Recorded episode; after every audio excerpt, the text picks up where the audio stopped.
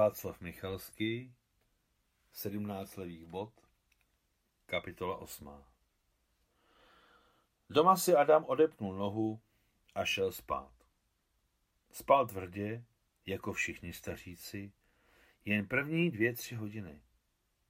Druhou polovinu času dospával Adam přerušovaně, kašlal, převracel se a bojoval s přáním si zakouřit.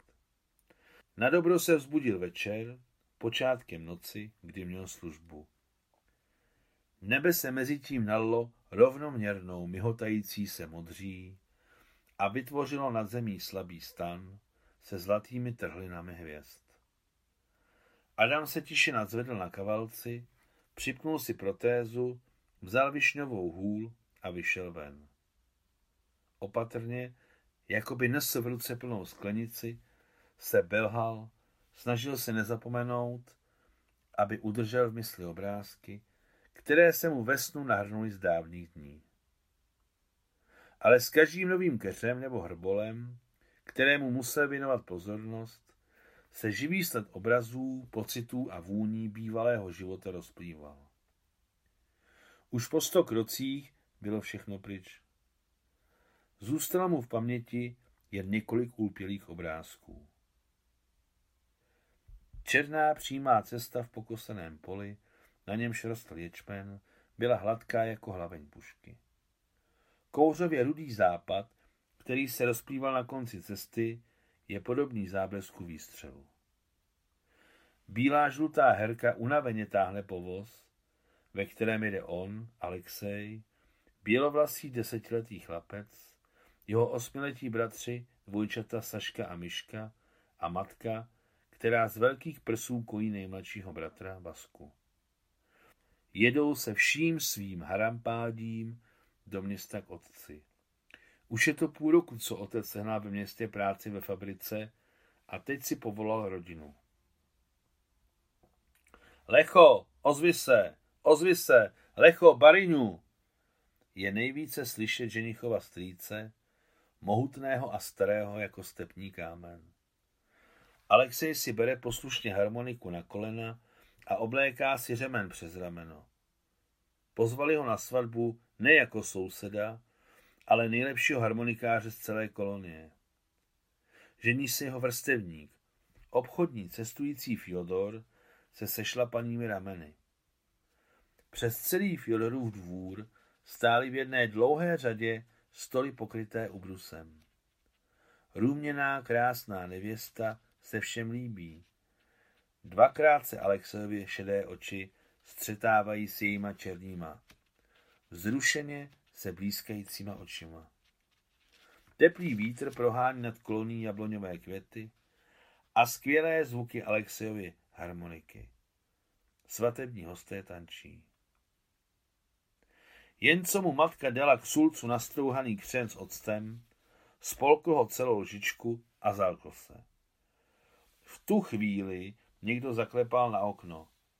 Kdo je tam? Došla matka k oknu. Ach ty nestydo, spráskla ruce. Uprostřed bílého dne? Před lidma se nestydí. Já ji ukážu potvoře. Mami, to nesmíte, vykřikl Alexej, když uviděl, kdo je za oknem.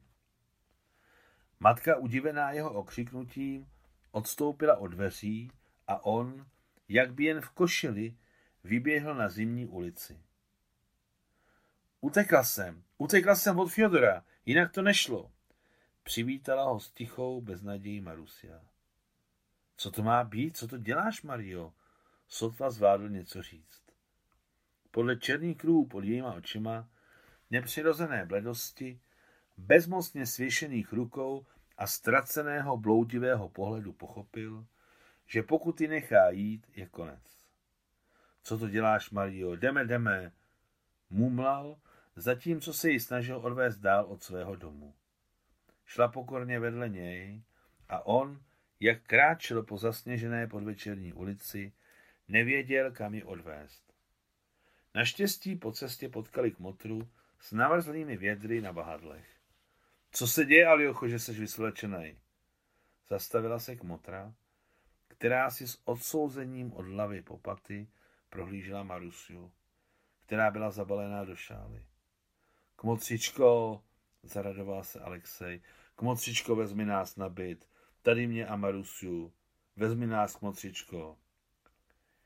Jak bych s tebou mohla pustit do chaty v danou ženu? Fyodor mě zabije a bude v právu. Nezabije, já ho zvládnu, pust nás pro boha. Dobrá, řekla rázně kmotra. Utíkej si domů v oblíct, je mi zima, jenom tě vidím. Tak půjdem. Otočila hlavu k Marie. Jdem, rychle, co tu budem trče uprostřed ulice. Od té doby se Alexej a Maria stali mužem a ženou. Když se narodila Liza, nebyl úplně šťastný. Byla to dcera a on čekal syna. Už měl pro něj jméno Stěpan. Na počest svého otce. Byl na Marusu uražený, že mu porodila dceru, ale pomlčel. Marusie bylo i tak hůř než jemu. Báby v kolonii si na ní ukazovali prstem. Byla první, která porušila církevní sňatek a odešla od živého muže k milenci. Kmotra, zlomená všeobecným bojkotem kolonie, jim opakovala. Zmizte z očí, nestydové! Vyčkal, dokud Marusia trochu nezesílila, zbalil si svých špět švestek, zabalil lisku do deky z textilních kustřišků, co jí ušila kmotra a, využívající nastupujícího tepla, odešli pěšky z kolonie do města hledat štěstí. Liza, dcerka. Dřív nevěděl, že je na světě taková láska. Mohl hodiny česat a zaplétat svými hrubými prsty její světlé vlasy jako sluneční paprsky. Obouvat jí malinké sandály, mít ruce, dívat se do nevinných, široce otevřených očí v černém věnečku ohromných řas. Lízo, ceduško. Prožíval ohromné štěstí, když se díval, jak spí, a ještě více, když se probudila a s prvním úsměvem, který věnoval jemu, k němu natáhl ruce. Tati! Alexejevno, říkal se žertem a nikdy nepřestával chovat. Měl by se vyspat, přišel si z noční služby, řekla Marusia. Ani náhodou. Až Alexejevna usne, hodinku si s ní zdřímnu. Lízo, ceruško. Již se oblékl, když ho Marusia zastavila. Venku je ještě tma, kam jdeš takhle brzy? Říkala jsem, že to bylo potřeba koupit včera. Kde je teď najdeš? Nic, najdu. Líza odhodila deku. Jdeme pozdě. Spí, spí, ještě je brzo. Tati, kam jdeš? Na trh. Šel po modrém městě a k nohám mu padalo první podzimní listí. Vedle brány na trh, která byla ještě zavřená, stála skupinka. Těm, co nosili květiny, je rvali přímo z rukou, ale stejně je zvládl koupit. Nekoupil astry ani jiřiny, ale zlatavé čajové růže. Samozřejmě, že ji trojnásobně přeplatil. Jestli Marusa zjistí, kolik za ten pugé dal, čeká ho pěkná scéna. Šel domů, všichni se za ním dívali a ptali se. Prodáváte? Sám jsem koupil. Líza ho potkala za branou. Je, tatínku, je, růže, kde si je vzal? Růže kvetou na podzim? Pro nás dva rozkvetly na podzim, rozesmál se. Doma slavili. Příjemně to tu vonilo pyrohy a míchanými vajíčky se salámem. Sedl si ke stolu, na kterém ležel zářivý bílý ubrus. Ale Liza neměla na jídlo chuť. Tatínku, přijdeme pozdě. Ale máme ještě hodinu. Radši půjdem, tatínku. Máme to deset minut. To je jedno, radši půjdem, tatínku. Marusie vyprovodila za branku, sundala mu chmíří ze saka a Líze v copech poopravila bílé mašle. No tak jděte, řekla a rozplakala se. No, no, matko, zavrčel a tajně, aby si to dcera s ženou nevšimli, si sám otřel slzy. Líza vzala otce za ruku a v druhé si nesla achtovku. Vem si kytky a mě dej tašku, navrhl. Ne, tati, to nejde, jsem žečka a ne ty. řekla vážně dcera. Nesl růže poprvé ve svém životě, nesl a nestyděl se. Tak šli krok za krokem, on se snažil své kirzové boty srovnávat s jejími žlutými střevíčky s jednou malou přeskou. Šli mlčky, ale v hlavě a srdci se jim těsnilo tolik myšlenek, bylo jim tak dobře, že zapomněli, že mlčí. Vedle nich, před nimi a za nimi šli stejně vymydlení a slavnostní chlapci a děvčata s pentlemi, květinami a drželi se tátů a mam za ruce. Ze všech konců ke škole pluli pugéty. Takový neobvyklý den, zamyslel se. Dřív jsem si toho ani nevšiml. Od té doby, ať byl kdekoliv, první září ho nenechávalo chladným. Dlouho čekali na školním dvoře. Prvňáčky najednou postavili do dvojic. Pustil dceřinu ruku a předal květiny. Díval se, stále se díval na svoji lizu. Zazvonil zvonek, učitelka vzala první dvojici za ruku a vedla ji do školy, za ní se táhl celý dlouhý řetěz prvňáčků. Líza s pukétem růží, který zakryl tvářičku a s aktovkou občas zakopla. Naposledy se nálce usmála a odešla od něj spolu se svojí první třídou. Poprvé od něj odešla do svého, jen jí dostupného, jen jí předurčeného života a on zůstal stát sám na školním dvoře. Vraceli se do přístavu. Uhlí docházelo. Alexi odpočíval po službě, kdy se stroj zastavil. Již tři dny se motal malý rybářský průzkumník v těžkých možných vlnách, které dál a dál unášely loď. Jej ztratila ovladatelnost od rodných břehů. Tři dny bez spánku a odpočinku se trápil topič Alexej Zikov nad zastaveným strojem.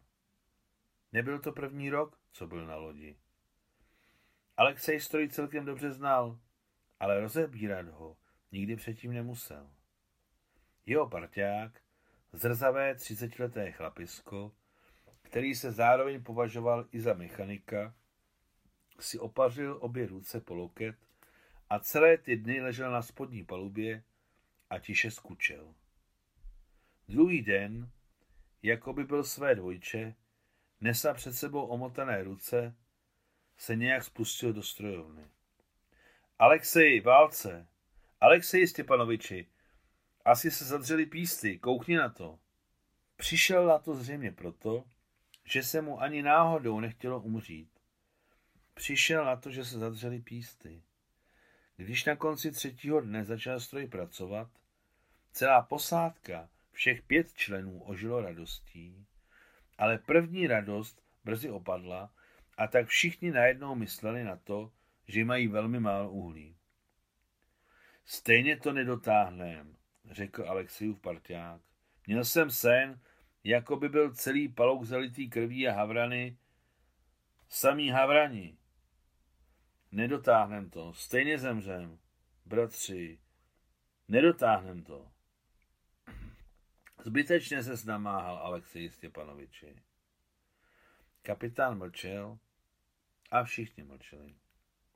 Dotáhnem to, řekl tvrdě Alexej. Dotáhnem, za to ručím. Na tohle uhlí můžeme jet tři dny, je pro tři dny. Celou noc Alexej topil. Záchrana závisela na jeho umění topit. Musel donutit každý kousek uhlí, vydat ze sebe všechen žár, který v něm byl schovaný. Všechnu sílu. Když hodil na topeniště poslední lopatu uhlí, z bezesních nocí a únavy všechno plavalo, plavalo mu před očima a v ten moment se rozlehlo ze zhora. Murmansk, jsme tady! Do přístavu připluli ráno 23. června. Ukázalo se, že parťáků sen se nemýlil. Krev zalévala pole a havrani kroužili na naší zemí. Byl druhý den války. pod cizím jménem, hubený a schrbený, z duší, zdálo se sežehnutou na prach, na jejím žně byla jen hrstka popela, dorazil nyní již ne Alexej Zikov, ale Adam Stěpanovič Dombrovský do toho města, kde krátce před válkou koupili s Marusiou dům, kde se chtěli usadit na celý život až do smrti. Předtím, než si koupili dům, aby se trvale usadili, sjezdili spoustu měst. Oblíbili se toto město pro čisté, rovné a stinné ulice. Tekla přes něj tichá řeka, zarostlá smutečnými vrbami. Okolo bylo hodně továren a dva instituty, spousta středních škol i bohatý trh. Všechno si s Marusiou prohlédli, všechno vyzkoušeli. Nemysleli jen na sebe, ale posuzovali, aby se tu dobře žilo Líze a jejím dětem i vnukům. Na koupi domu padly všechny úspory, proto se rozhodli, že Líza s Marusiou zůstanou bydlet v novém domě a on ještě pobyde na chladné moři. Moře Alexej miloval, sever miloval. Nenadarmo Marusia říkala, já na severe přijela pro ruble a ty očividně za polární září.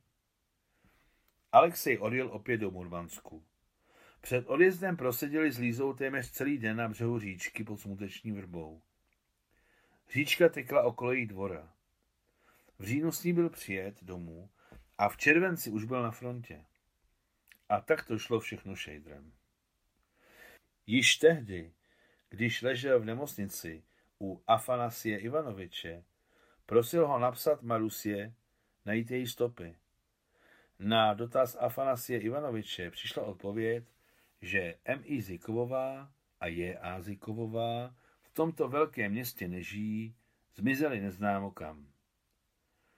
Afanasi Ivanovič psal i do rodné Alexejovy kolonie, jo k Motře. Odtamtud přišla odpověď, že MP Kuzněcovová zemřela a M.I. Zikovová s J.A. Zikovovou tam nebydlí. Tak se ztratili všechny stopy. Zdálo se, že zmizeli navždy. Ale přece do města dojel. Smuteční vrba, stříbrná, čistá vrba u raní řeky.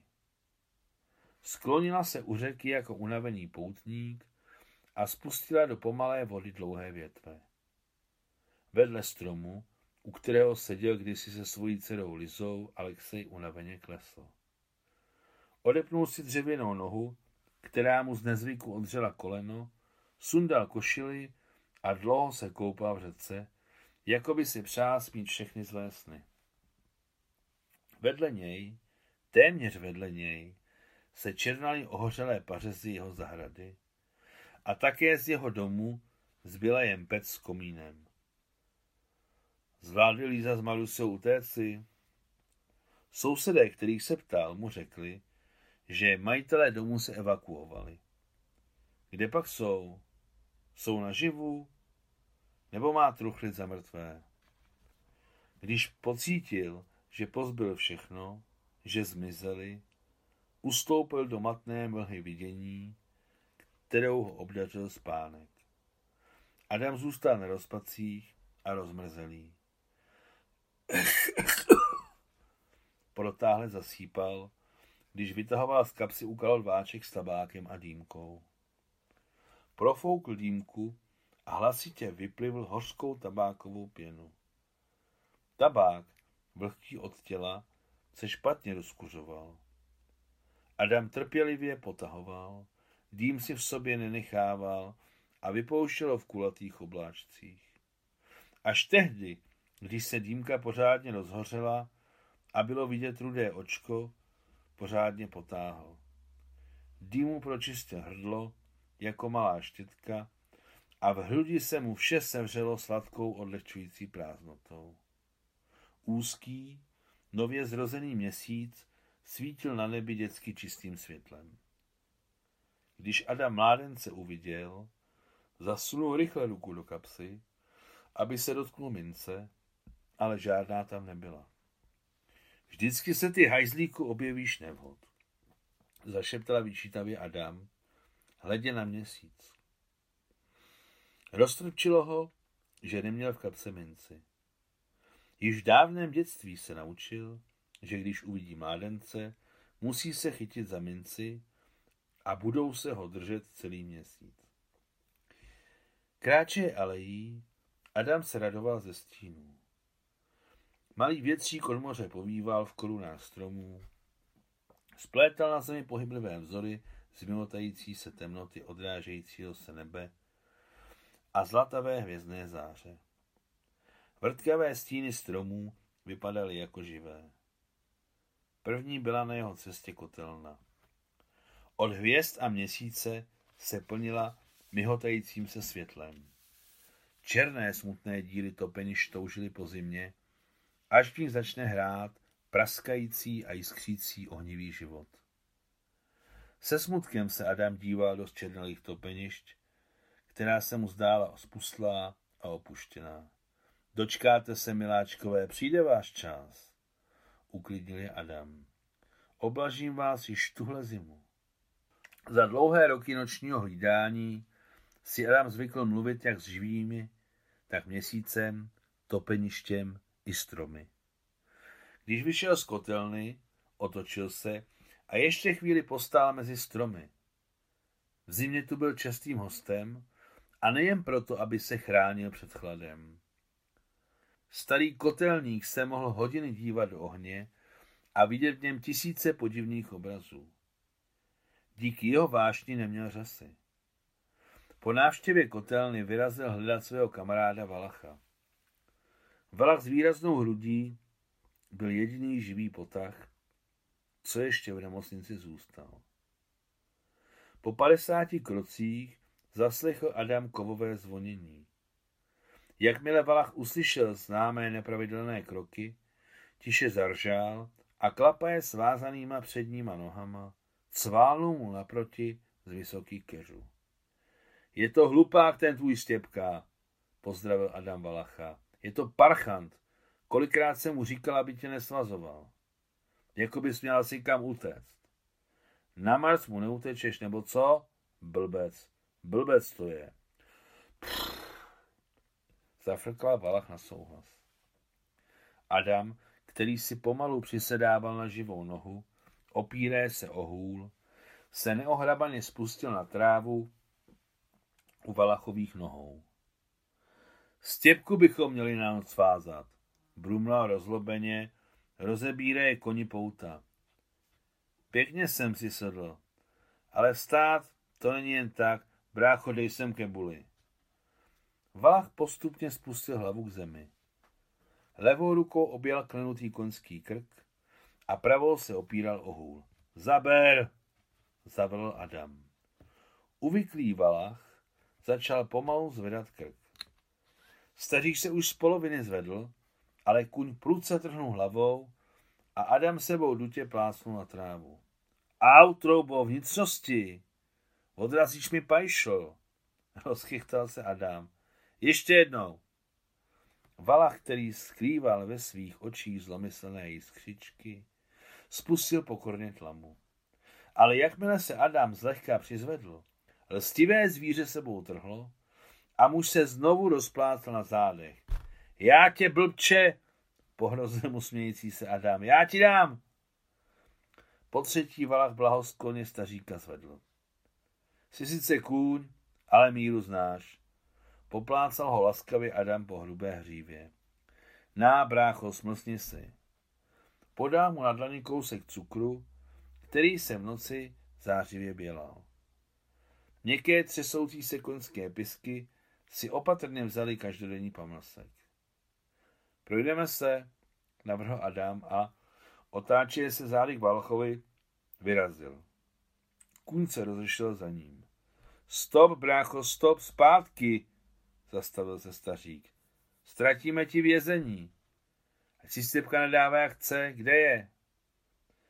Vrátil se na místo, našel pouta na koně a pověsil je na větem velkého keře. Tady je máme na očích. Až slunce vyjde, tak je najdeme. Ten tvůj trapiš se to nedozví. Širokým kruhem obešli nemocniční areál. Obešli ho pomalu. Valach se zastavoval, aby si uštípil trávu, kterou, podle jeho názoru, nijak nešlo minout. Adam se díval na tekoucí stíny, hrozil jim prstem, aby nezakrývali husté letní hvězdy, když obešli okruh, vrátili se na louku, odkud vyšli. Kůň si pod sebe složil přední nohy, poté zadní a hlasitě škytnul. Opíraje se dlaní o tvrdou kostru Valachova hřbetu, spustil se na trávu i Adam, který si přilehl a opřel se o tuhý bok zvířete. Zdříml si. Vzbudil se zimou. Vlhká tráva doutnala v blednoucím světle, padla bohatá rosa. Chce si ti spát, tak spí, zachrčel Adam. Stěpka tě zítra umučí. Naplnil si dýmku, zabafal, rozkuřoval ji a čekal, dokud se tabák nerožhaví. Poté si potáhl. Nebe šedlo. Hvězdy bledly. Stíny začaly být průzračnější a silnější. Z dětského oddělení byl slyšet slabý pláč. Rozednilo se rychle, jak tomu v létě bývalo. Brzy bude sluníčko, řekl Adam. Vstál, opíraje se od dřímajícího koně a odkulhal do zadní části areálu. Hned za skládkou začínala step. Smečka psů se neúnavně hrabala v odpacích. Už jste miláčkové na hlídce, laskavě se zamyslel Adam, který rozpoznal černá klubka pohybujících se psů. Jakmile ho poznali, obestoupili ho a přívětivě vrtěli ocasy. Adam šel do stepy. Každý den jsem chodil. Přicházel poslouchat, jak vychází slunce, a když se opřel o hůl a namířil pohled ke vzdálenému kurganu, plovoucího v raním oparu, slyšel, jak se za ním převrací žhavé rudé sluníčko. Stál a počítal okamžiky, kdy se za mohylou zablízkne první zlatá nit. Uvidět první ranní paprsek pro něj bylo celý život velká radost.